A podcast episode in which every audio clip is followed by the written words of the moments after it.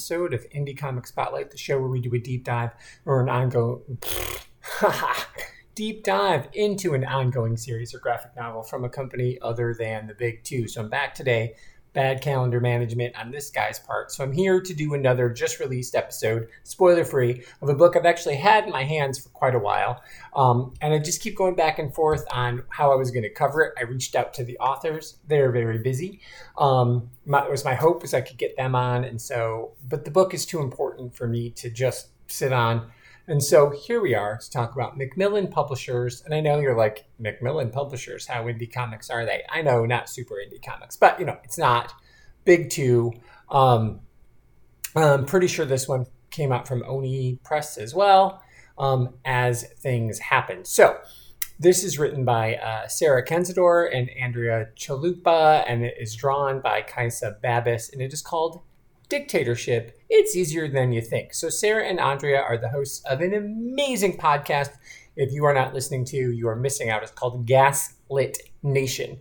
And the podcast is where they kind of break the news um, and they break down the news and they explain things that are really happening and they go through things um, uh, really honestly and bluntly and they give you um, they give you all the stuff that uh, you needed to know. And so I got picked this up from NetGalley a while ago, and essentially it's a graphic novel that takes you through the history of dictatorship. And um, you know, it's a love letter to Hannah Arendt.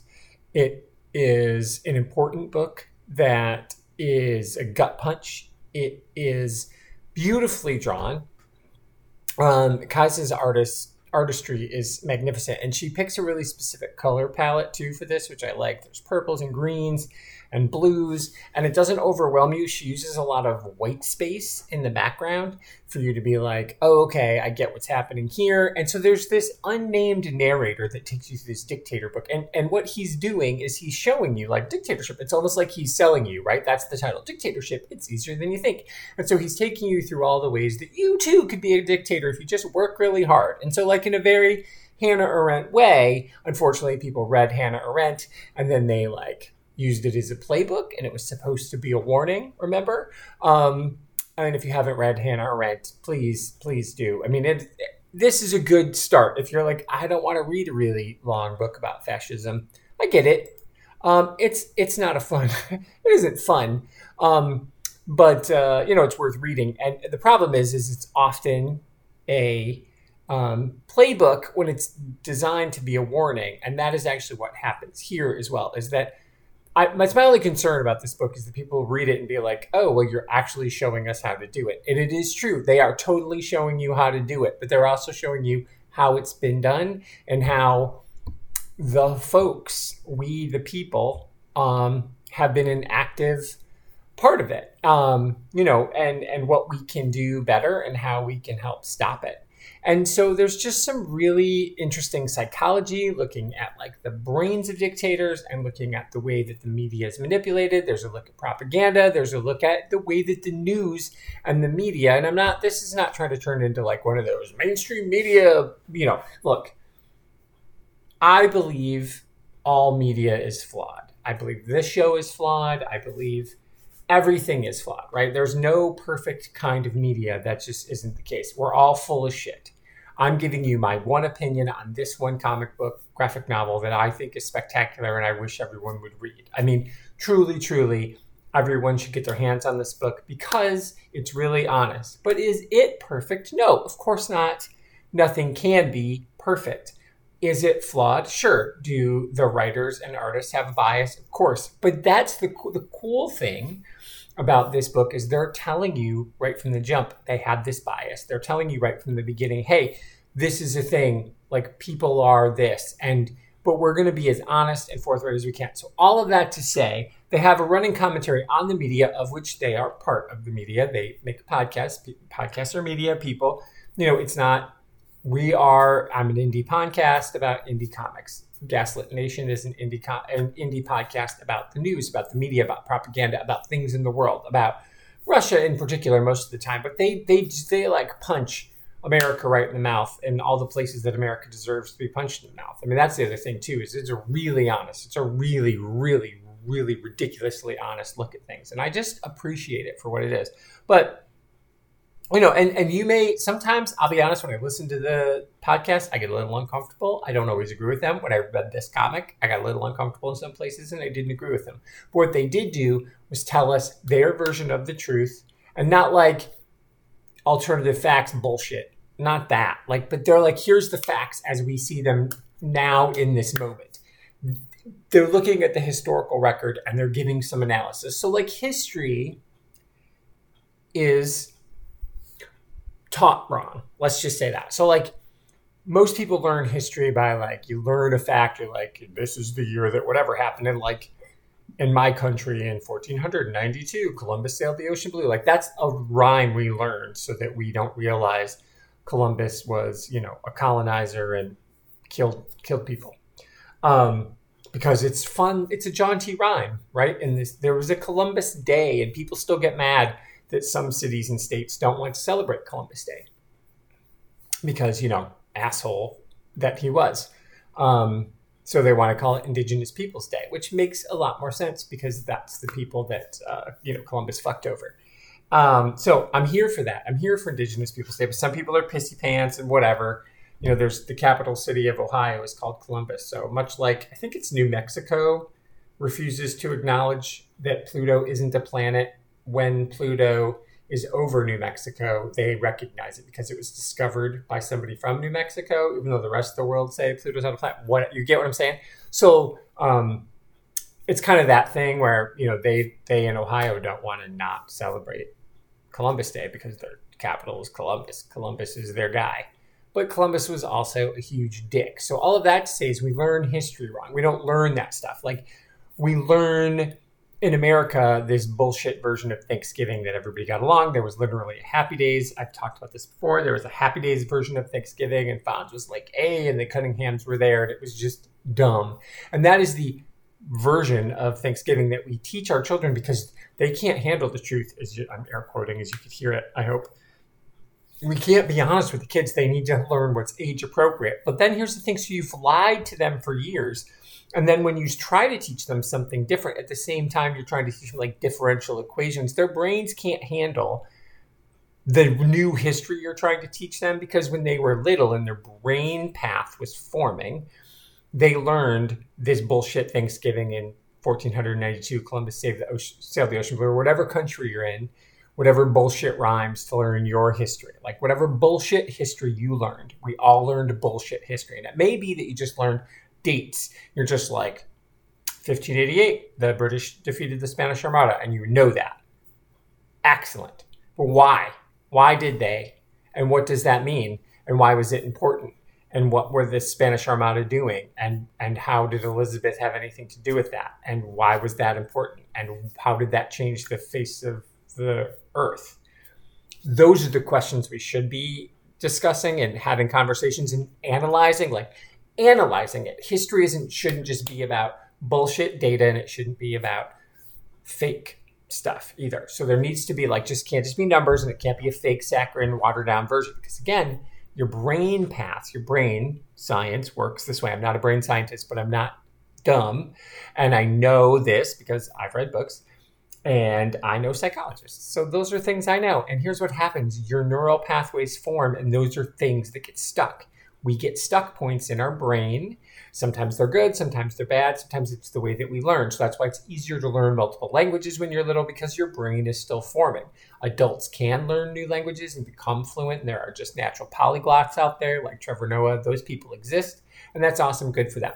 But most of us, if we don't learn multiple languages at a young enough age, it's harder when we get older because our neural pathways are forming and things just get stuck in there. So if you learn the wrong thing, you're going to remember the wrong thing forever. Okay. And it's going to be hard to unlearn the thing. And then there's also going to be those people who are like believing the propaganda, who are like, freedom, those guys.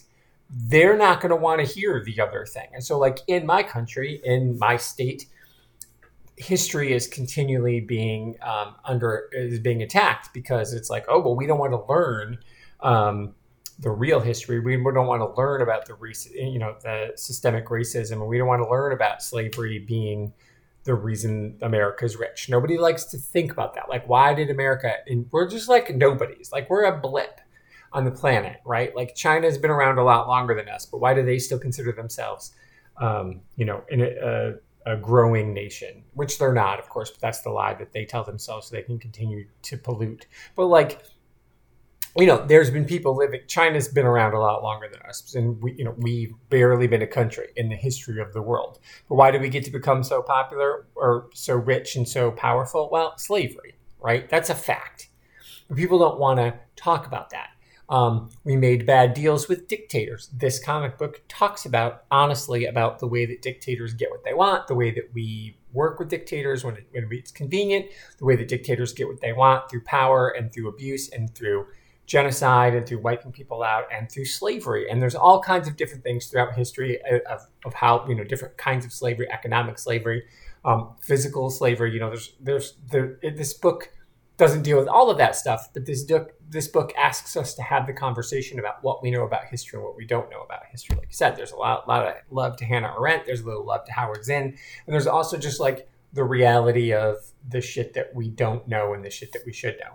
And so this book is just so thoughtful. It's it's unpleasant though. Here's the thing. I'm just being honest. I know you're like you're telling us to read it. I am. It's unpleasant because it's true. It's unpleasant because going back to the point of the neural pathways it's going to be unpleasant because your brain has has been wired to think X, right? You're like, this is the way I know, this is the history I know, these are the things I know. And if you accidentally started breaking into these are the Daves I know from Kids in the Hall, you're welcome. And if you didn't, you should go stop for a second and do something pleasant. Watch Kids in the Hall sing These Are the Daves I Know, and then come back to this because this isn't as pleasant. I understand. Sorry. Super downer of a book, super downer of the thing. But the reality is, shit sucks. And this is a book that's reminding us of it. And it's but it's done in such a clever, fun, charming way with this like slimy narrator who you don't realize isn't named, which I think is pretty great. Like you get it, and then you get so wrapped up in the book, and then you know, spoiler free. So you got to get to the end figure out who the narrator is. But that is amazing. Um, and and again, there's a lot of uncomfort. There's uncomfortable truths that the narrator is showing us, which we don't like to see. And so in Florida, where I live, there's this constant push to like hide history. We're gonna, you can't teach this, you can't teach this, you can't teach this. You know why? Because it's uncomfortable. Being uncomfortable is the way that we become change. It's, it's the way we reach change. Is because if we're comfortable, we become complacent, right? You want to be uncomfortable. You want to push yourself. You want to try new things. You want to do new experiments. Yes you know, like uh, on Humming Fools. I know, jumping all over, but on Kyle's show, Humming Fools, he was just talking to a movie director who was like, "Well, I was good at this, and then I wanted to try this," and people were like, "No, you can't do that." And he's like, "But I'm gonna," and then he did that, and it was successful. They're like, "Oh no, now you got to do this," and he's like, well, "I want to do this," because he wants to keep pushing himself. The better directors, the better writers, the better um, thinkers, you know, they try multiple things. There's nothing wrong with a one trick pony, right? If that one trick is really great, you should totally do that trick. I'm not saying a one trick pony is bad, but I'm saying like pushing ourselves and getting out of our comfort zone makes us grow, right? Because if you just do the one trick over and over, eventually you get sore because you're only doing the one trick over and over. Maybe the trick never gets boring, but it wears you out because you're just doing the same thing over and over, right?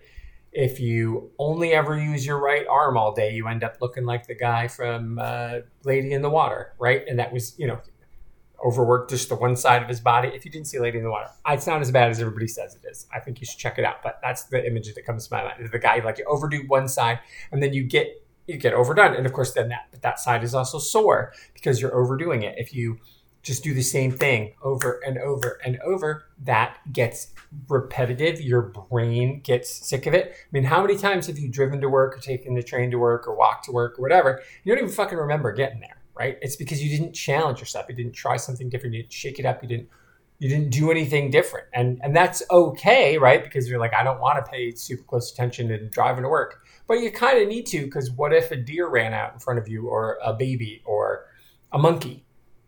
That would be surprising. There's a monkey, but you weren't paying attention and you hit a monkey. Good job. Because you weren't paying attention because your brain got stuck. I'm sorry if you hit a monkey. Don't hit a monkey or a baby or a deer. Don't do any of those things. The point is, those are the things that happen. Like when we get distracted and we think we know everything that's happening, we can get distracted.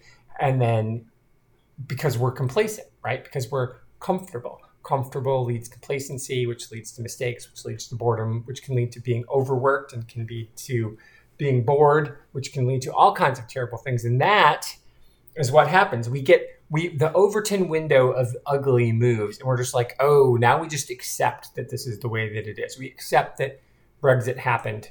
We accept that Trump was president. Those things are facts. I'm not saying they aren't facts, but they should. They don't have to happen again. We don't have to reelect Trump.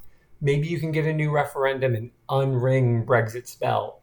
Nothing is forever, but we just get complacent because we're just comfortable. We just get weak. We're like, oh, change is hard, pushing back is hard, organizing is hard.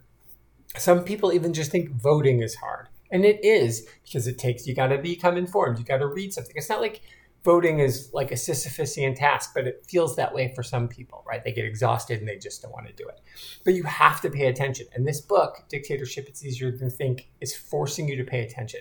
And again, I think it's so brilliant that they chose to do it as a graphic novel instead of just as a book, which I would have read that too with a title like that. It'd have been hard not to read. But they really push you hard and, and they address things, and they show you things, and it's done in a comical way. Um, but it sticks with your brain too, right? So if you're a visual person, it's a different way to stick it. There's lots of words, so it's there. Um, it'd be cool if there was an audio version of a of the comic book. You know, that would be would take a lot of work for you. I guess it would just be somebody reading it aloud to you, but that'd be interesting too. Turn to page two, and then you turn, and it would, you know, like the narration would tell you what page to look at. That'd be cool. I'm here for that. Let's make that a thing, shall we? Anyway, dictatorship is easier than you think. It's amazing. It makes you think about stuff. It makes you think all this. I talked about brains and history and psychology and happy days. Ugh, I'm a mess, people. I'm a mess. So, um, get this book though. Uh, you will be upset. You will be uncomfortable, but you will be informed. And it's always better to know than not know, even if it sucks. Even if it sucks, it's always better to know than not know. That's what I say. Um, I could be wrong. What the hell do I know? I'm just some random guy talking to myself on the internet. So, anyway, thank you all for listening. Please, please, please, please, please get this book. Check it out and uh, talk to me at me. Go to my website, AR Farina, send me a message. Be like, oh my God, dictatorship. It's easier than you think. scared the shit out of me. Or, oh, that book was terrible. Or whatever. Or you're crazy and that's not how neural pathways work. Tell me. I want to hear. All right. Thanks, everybody. Welcome to your life. There's no turning back. Even while we sleep,